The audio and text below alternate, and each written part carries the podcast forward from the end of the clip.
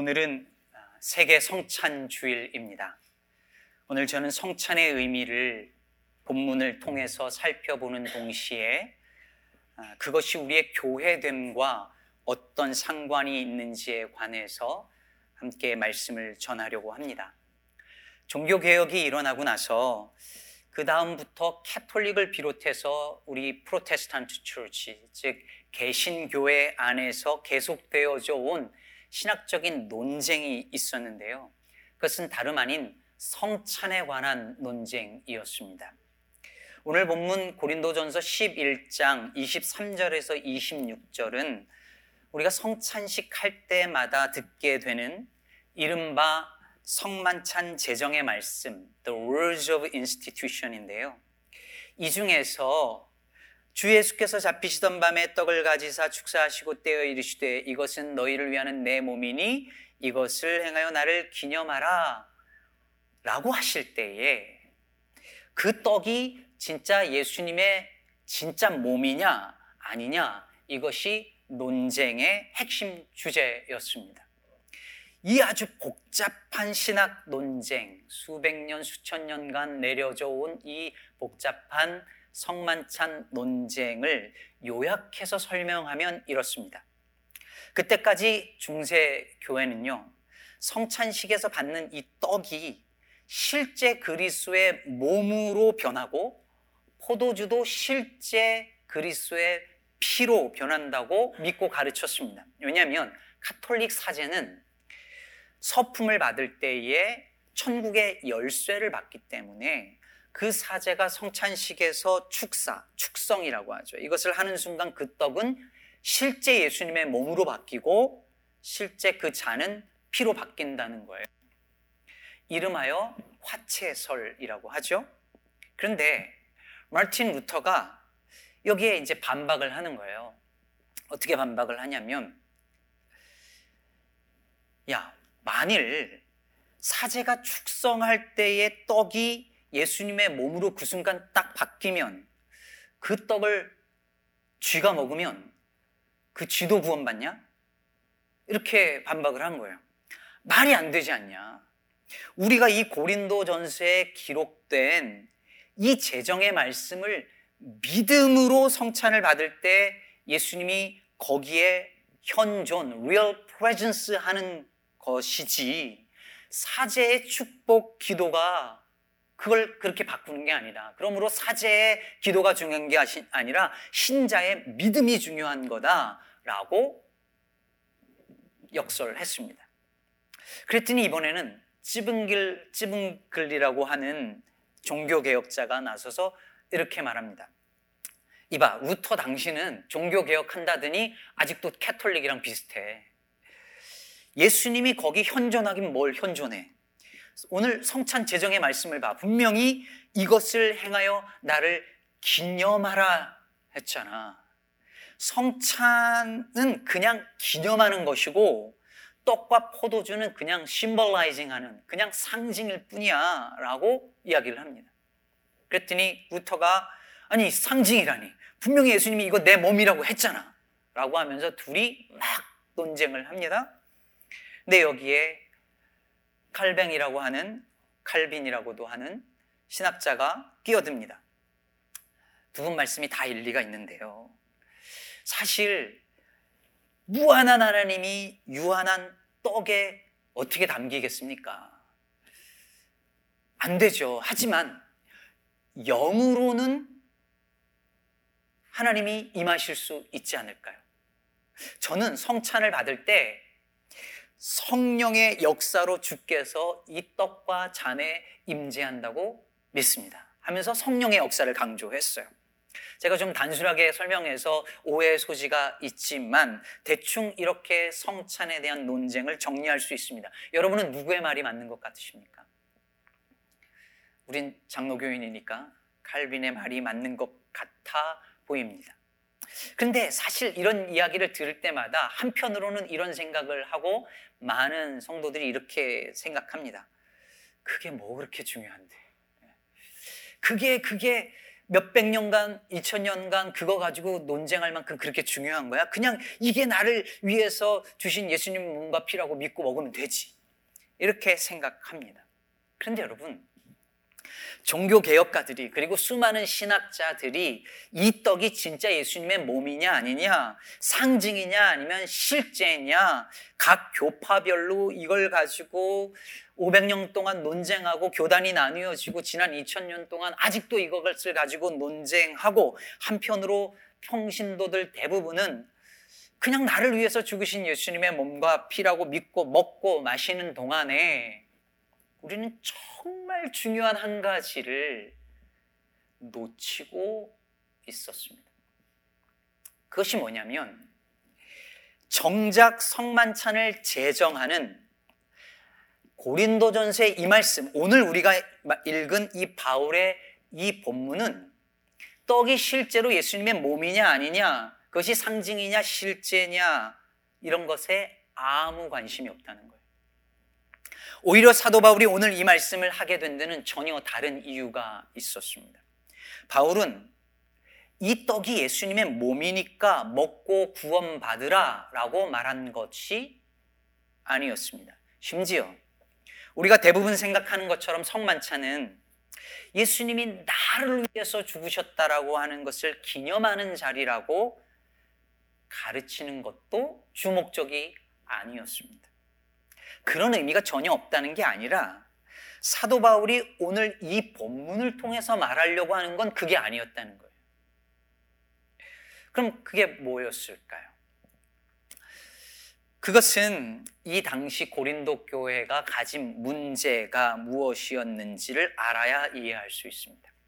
고린도 교회는요, 성령의 역사가 많이 나타나는 교회였습니다.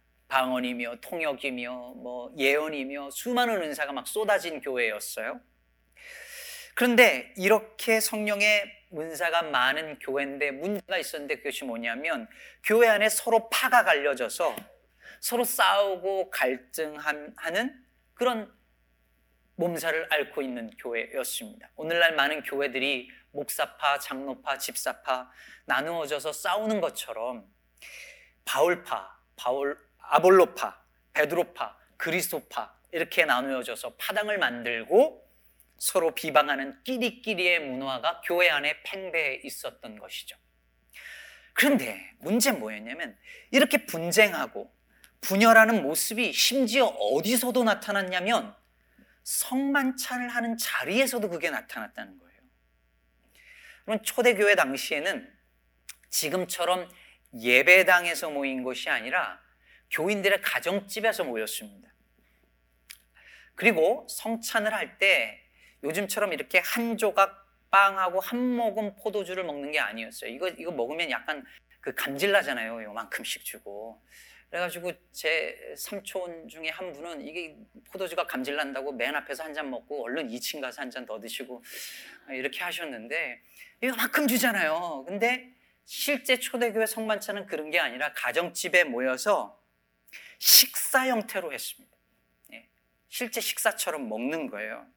그리고 아무래도 가정 집에서 모여야 되다 보니까 어떻게 했냐면 교인들 중에 집이 큰 집을 가지고 있는 집에서 모였습니다.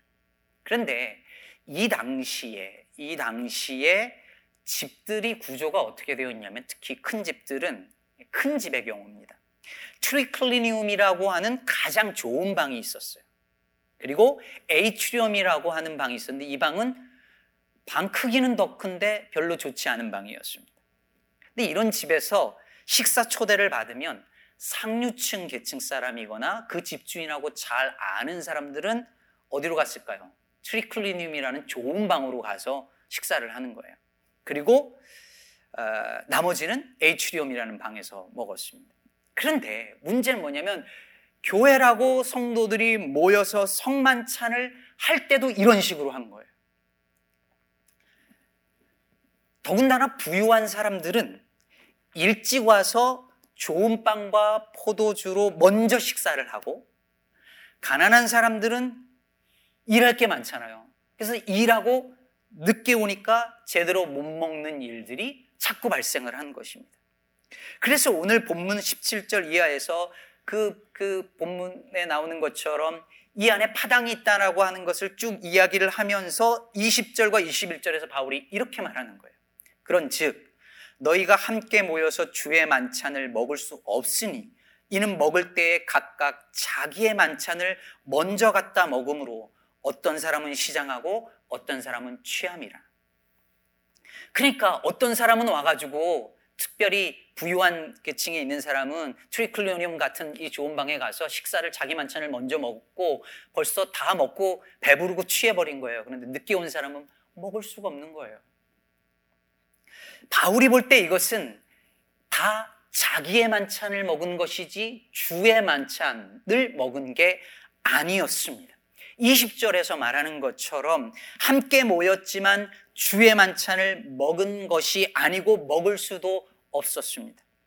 그래서 바울이 뭐라고 하는 거냐면 교회라는 이름으로 모였지만 끼리끼리 파당을 만들고 서로 차별하고 다른 성도들과 공동체를 생각하기보다 자기만 먼저 생각하는 사람들이 먹는 그 만찬이 어떻게 주의 만찬, the Lord's Supper가 되겠느냐고 너희들은 그냥 자기 각자 만찬을 먹은 것 뿐이라고 말하고 있는 것입니다. 여러분 이것이 오늘 본문 23절에서 26절 즉 기독교회가 지금까지 성만찬 할 때마다 봉독하는 성만찬 제정의 말씀을 사도 바울이 기록하게 된 배경입니다. 바울이 볼 때 고린도 교회 는 성만찬을 위해서 모여서 정작 성만찬의 본래 의미와는 정반대되는 하고 정반대되는 짓을 하고 있는 거예요. 비유하자면 말하자면 결혼 기념일에 부부가 대판 싸우고 갈라서는 거죠. 마더스데이에 엄마에게 대드는 거예요. 추수감사절에 불평을 하고 만우절에 진실을 말하는 겁니다. 성만찬을 하러 모여서 성만찬과 전혀 다른 일을 하고 있는 거죠. 고린도 교회 성만찬의 모습이 성만찬을 어떻게 하느냐의 그 모습이 고린도 교회가 지금 처한 상태를 믿음의 현주소를 그대로 보여주고 있는 하나의 상징적인 모습이었다라고 하는 거예요. 몇 년 전 미국의 한 교단, 미국인들의 한 교단 총회에서 동성애 이슈 때문에 목회자들끼리 심각하게 대립을 한 적이 있었습니다. 지금도 이것은 각 교단마다 심각한 갈등과 대립의 원인이 되고 있어요. 쉽게 말해서 찬성하는 그룹과 반대하는 그룹끼리 싸우고 갈등하고 있는 상황입니다. 그런데 그 교단 모임에서 무슨 일이 일어났느냐면 이걸 가지고 심각하게 논쟁을 하고 싸우고 하다가 어떤 사람이 그때 성만찬을 하기로 테이블이 준비되어져 있었는데 어떤 분이 실수로 그랬는지 고의로 그랬는지 제가 안 봐서 잘 모르겠어요. 근데 이 포도주 잔을 쳐서 포도주 잔이 바닥으로 떨어지면서 박살이 났습니다. 성만찬을 하러 모였어요. 네. 거기에 있는 사람들이 다 거의 다 목회자들이었습니다. 성만찬을 하러 모인 자리에서 그 포도주 잔이 깨어져서 다 부서지는 일이 발생을 한 것이죠. 성만찬을 한다고 하면서 성만찬의 정신과 정반대되는 일이 발생한 것입니다. 그게 바로 오늘 고린도 교회의 모습이었던 것이죠. 여러분, 그렇다면 바울이 말하고 있는, 말하고자 하는 성만찬의 진정한 의미는 무엇이었을까요? 그것은 오늘 본문에서 바울이 강조하려고 하는 것은 우리가 그리스도 예수 안에서 한 몸이라는 사실입니다. 예수께서 떡을 가지사 축사하시고 떼어 이르시되 이것은 너희를 위하는 내 몸이다라고 할 때 그게 무슨 의미겠습니까? 자신의 몸을 찢어서 나눠주신 그 예수님의 몸을 먹고 우리가 한 몸이 된다는 말입니다. 또 식후에 그와 같이 잔을 가지시고 이르시되 이 잔은 내 피로 세운 새 언약이니 이것을 행하여 마실 때마다 나를 기념하라 하신 말씀은 무슨 의미이겠습니까? 예수님께서 우리를 위하여 피를 흘려 주심으로 말미암아 과거에는 유대인만이 그 언약의 백성이었는데 이제 이방인도 자격 없는 우리도 차별 없이 새 언약의 그 백성으로 한 백성이 되었다라고 하는 의미가 담겨져 있는 선언인 것이죠. 그런데 고린도 교회 교인들이 그 성만찬을 하는 자리에서조차 끼리끼리 앉아서 먹고 차별하고 소외시키고 함께 먹는 것이 아니라 자기의 만찬을 먹었으니 이보다 더 성만찬을 모욕하고 훼손하는 일이 어디 있겠습니까? 그래서 사도 바울은 그들에게 22절에서 너희가 하나님의 교회를 업신 여겼다라고 말합니다. 다시 말해서 예수님의 몸을 무시하고 업신 여겼다는 것이죠. 우리는 성만찬 할 때마다 여러분 성만찬 할 때 어떤 마음으로 하시나요? 다 대부분 나를 위해 십자가에 죽으신 예수님을 생각하며 눈물도 흘리고 은혜에 감사하면서 떡과 포도주를 받아요. 이 성만찬의 중요한 의미입니다. 그런데 그것은 성만찬이 말하려고 하는 것의 전부가 아니라 일부예요. 오늘 본문을 통해서 바울이 말하려고 하는 성만찬의 아주 중요한 의미는 뭐냐면 이 성만찬을 대하는 우리가 한 떡을 떼는 한 몸 공동체라고 하는 사실입니다. 그런데 안타, 안타깝게도 얼마나 많은 기독교인들이 오늘 이 본문에 나타난 고린도 교회 교인들처럼 그냥 자기의 만찬을 먹는 식으로 신앙생활 하는지 모릅니다. 그냥 교회 와서 자기 예배다, 자기 예배 드리고 가요. 다른 교우들이 왔는지 안 왔는지, 누가 왔는지 누가 안 왔는지, 어려움이 있는지 없는지 알지도 못하고 관심도 없어요. 그냥 자기 예배 드리고 가요. 친한 교우들끼리 몇 마디 나누다가 갑니다. 친한 사람들끼리 각자 테이블에 앉아서 먹고 가요. 우리 교회는 지금 구조상 어쩔 수 없지만 친교실에서 먹는 분들, 다락방 저 2층에서 드시는 분들, 또 영유아부실에서 먹는 분들 서로 만나고 대화할 기회도 없이 자기 거 먹고 갑니다. 예배를 드릴 때 이 모습 그대로예요. 그냥 와서 자기 예배 드리고 갑니다. 남이 은혜 받든지 못 받든지 중요하지 않습니다. 나만 예배 드리고 나 은혜 받으면 됩니다. 찬양을 불러도 내가 알고 내가 좋아하는 찬양, 내가 은혜 받는 찬양이 중요하고 설교도 나랑 상관없는 설교는 의미 없다, 은혜 못 받았다 여깁니다. 성찬식에서도 날 위해 죽으신 예수님만 생각합니다. 어차피 신앙은 나와 하나님과의 관계라는 생각을 하는 것이지요. 이것이 바로 다른 사람이 오지 않았어도 자기의 만찬을 먼저 먹었던 고린도 교회 교인들의 모습이었습니다. 그런 성도들을 향하여서 바울이 22절에서 이렇게 말합니다. 너희가 먹고 마실 집이 없느냐?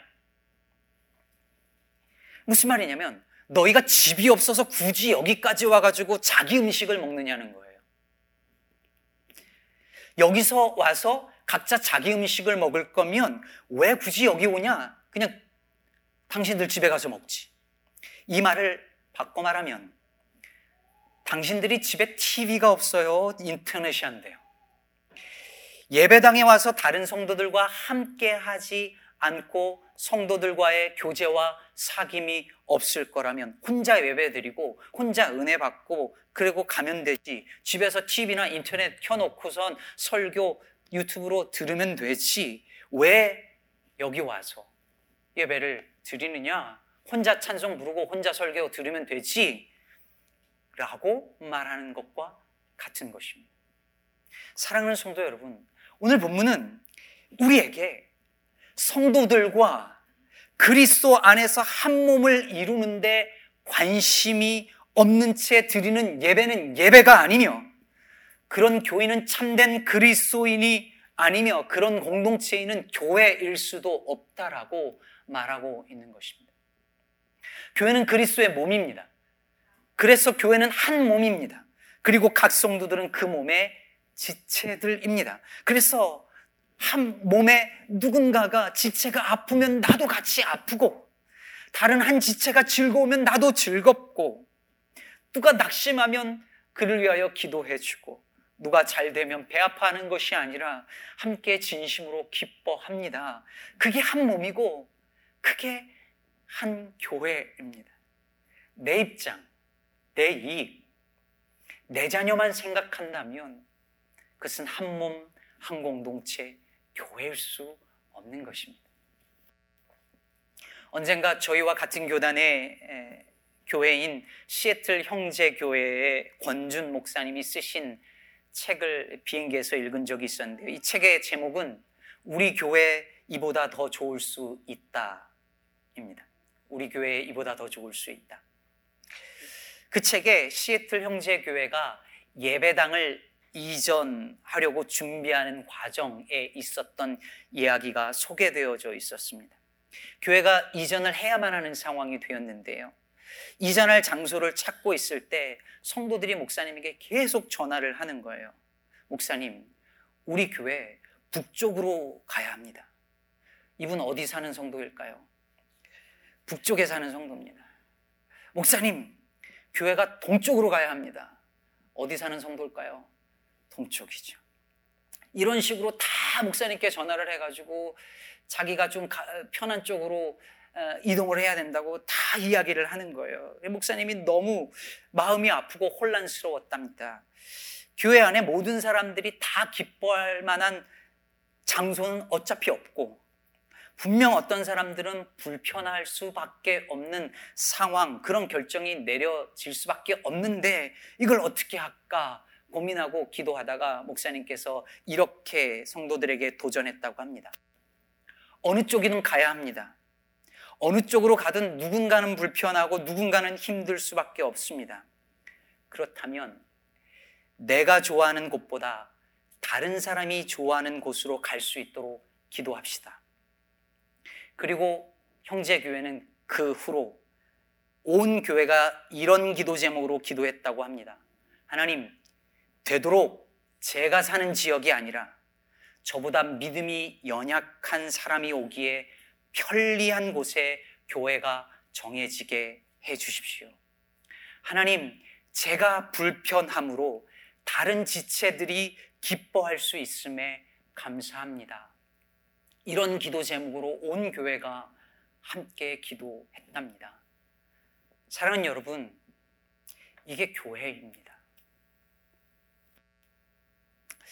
이게 한 떡을 떼는 한 몸 공동체 늦게 오는 사람이 배고프던 말든 나부터 먼저 먹는 고린도 교회 교인들처럼이 아니라 내가 배가 고프더라도 다른 성도들을 위해 기다려주고 양보해주는 공동체가 교회입니다. 남들이 불편하고 힘들기보다 차라리 내가 불편하고 힘든 것을 선택하는 것, 그것을 기쁨으로 여기는 사람들의 공동체가 교회입니다. 연말이 되면 각 교회마다 부서장 정하고 구역 셀 정하는 문제로 몸살을 앓는데 그때 서로 나서서 저 제일 힘든 부서 보내주세요. 저 제일 약한 구역, 제일 가기 싫어하는 셀 저 보내주세요. 라고 성도들이 말할 수 있다면 맨날 찬송 이 산지를 내게 주셔서 부르는 것이 아니라 그 힘든데 저 보내 주세요 라고 말할 수 있는 성도들로 가득 찬 교회라면 하나님이 얼마나 기뻐하시겠습니까? 이제 우리는 교회에서 성만찬을 할 때 흔히 오해되는 이 27절에서 29절의 말씀이 무슨 의미인지를 이제 이 앞에 말씀드린 이 본문의 맥락에서 다시 깨달을 수 있습니다. 27절에서 29절 말씀 우리 다시 한번 같이 읽어보겠습니다. 27절에서 29절입니다. 시작. 그러므로 누구든지 주의 떡이나 잔을 합당하지 않게 먹고 마시는 자는 주의 몸과 피에 대하여 죄를 짓는 것이니라. 사람이 자기를 살피고 그 후에야 이 떡을 먹고 이 잔을 마실지니 주의 몸을 분별하지 못하고 먹고 마시는 자는 자기의 죄를 먹고 마시는 것이니라. 아멘. 교회 생활을 오래 하신 분들이나 성찬을 오랫동안 접해 보신 분들은 이 구절을 알고 계실 것입니다. 많은 사람들이 이 말씀 때문에 성만찬을 하기 전에 뭔가 마음에 꺼리 끼는 것이 있으면 오늘 교회 오는 길에 부부 싸움을 하고 막 짜증나는 일이 있고 그랬으면 한 주간에 죄를 지은 일이 있거나 마음에 뭔가 개운치 않은 일이 있으면 아, 내가 이런 상태로 성찬을 받으면은 이거 분명히 자기 죄를 먹고 마시는 거라고 했는데 나 오늘 성찬을 안 대하는 게 좋을 것 같아라고 하는 불안함과 두려움이 있습니다. 그런데 그래서 성찬을 안 받는 것은 두 가지 이유 때문에 옳지 않습니다. 첫째, 성찬은 본래 본래 내가 받은 은혜가 내가 무슨 자격이 있기 때문에 주어진 것이 아니며 온전히 값 없이 베풀어 주시는 하나님의 은혜에 의하여 우리가 구원받았다는 것을 확증하는 자리라는 것. 그것을 잊어버리기 때문입니다. 내 모습이 이렇게 허물 많을지라도 은혜에 의지하여 나아가는 자리가 성찬이기 때문이지요. 두 번째로 아, 나 이 마음 상태로 아, 내 이번 주에 이런 것을 했는데 내가 이 성찬을 하기에 내가 너무 꺼렸겨요. 이런 태도가 옳지 않은 두 번째 이유는 가장 개인적인 이유로 가장 공동체적인 성만찬을 거부하기 때문입니다. 여러분, 떡과 포도주를 합당하지 않게 먹고 마신다라고 오늘 한 이 구절의 의미는 그런 의미가 아니었습니다.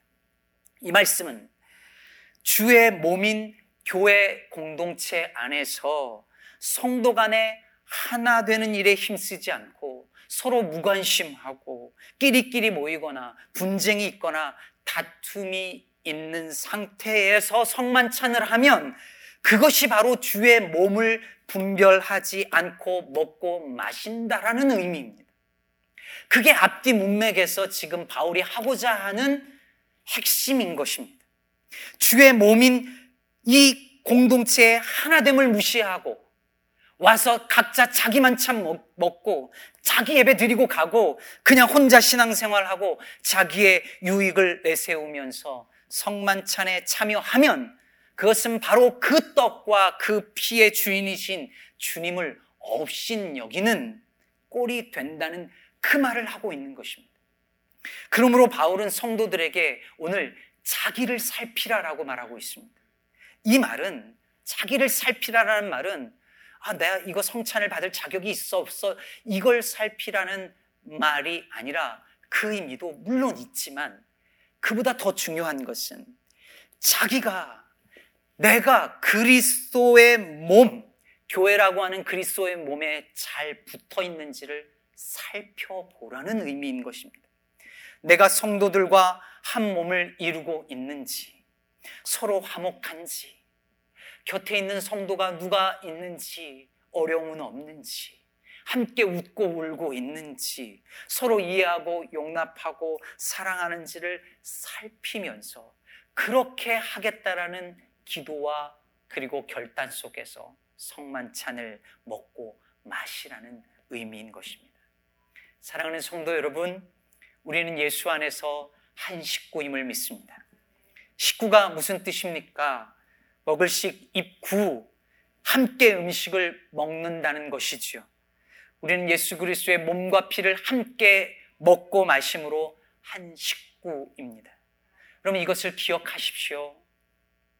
혼자 하나님과의 관계만 좋으면 되는 그런 믿음은 성경에 없습니다.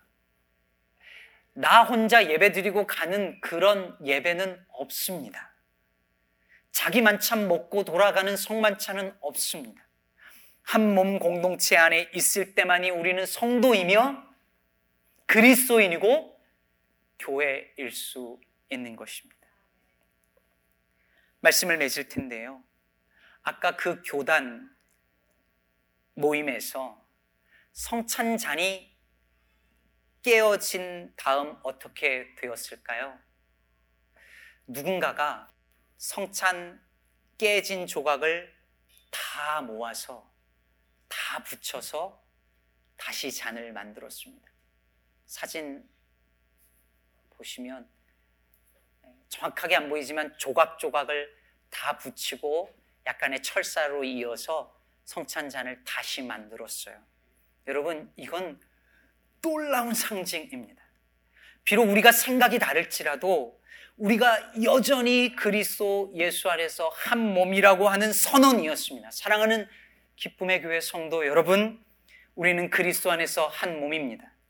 오늘 말씀 33절에 바울은 그런즉 내 형제들아 먹으러 모일 때 서로 기다리라 말합니다. 우리 서로를 기다려 주는 교회가 되십시다. 우리 성만찬 하기 전에 우리 어린 학생들 오라고 했고요. 올 때까지 기다린 겁니다.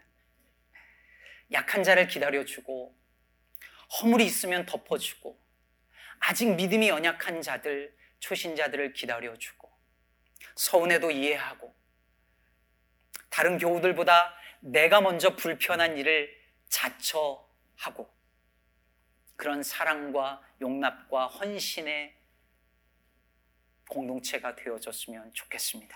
그렇게 한 떡을 땜으로 한 몸 공동체 이루는 우리 시카고 기쁨의 교회 되기를 주님의 이름으로 축복합니다.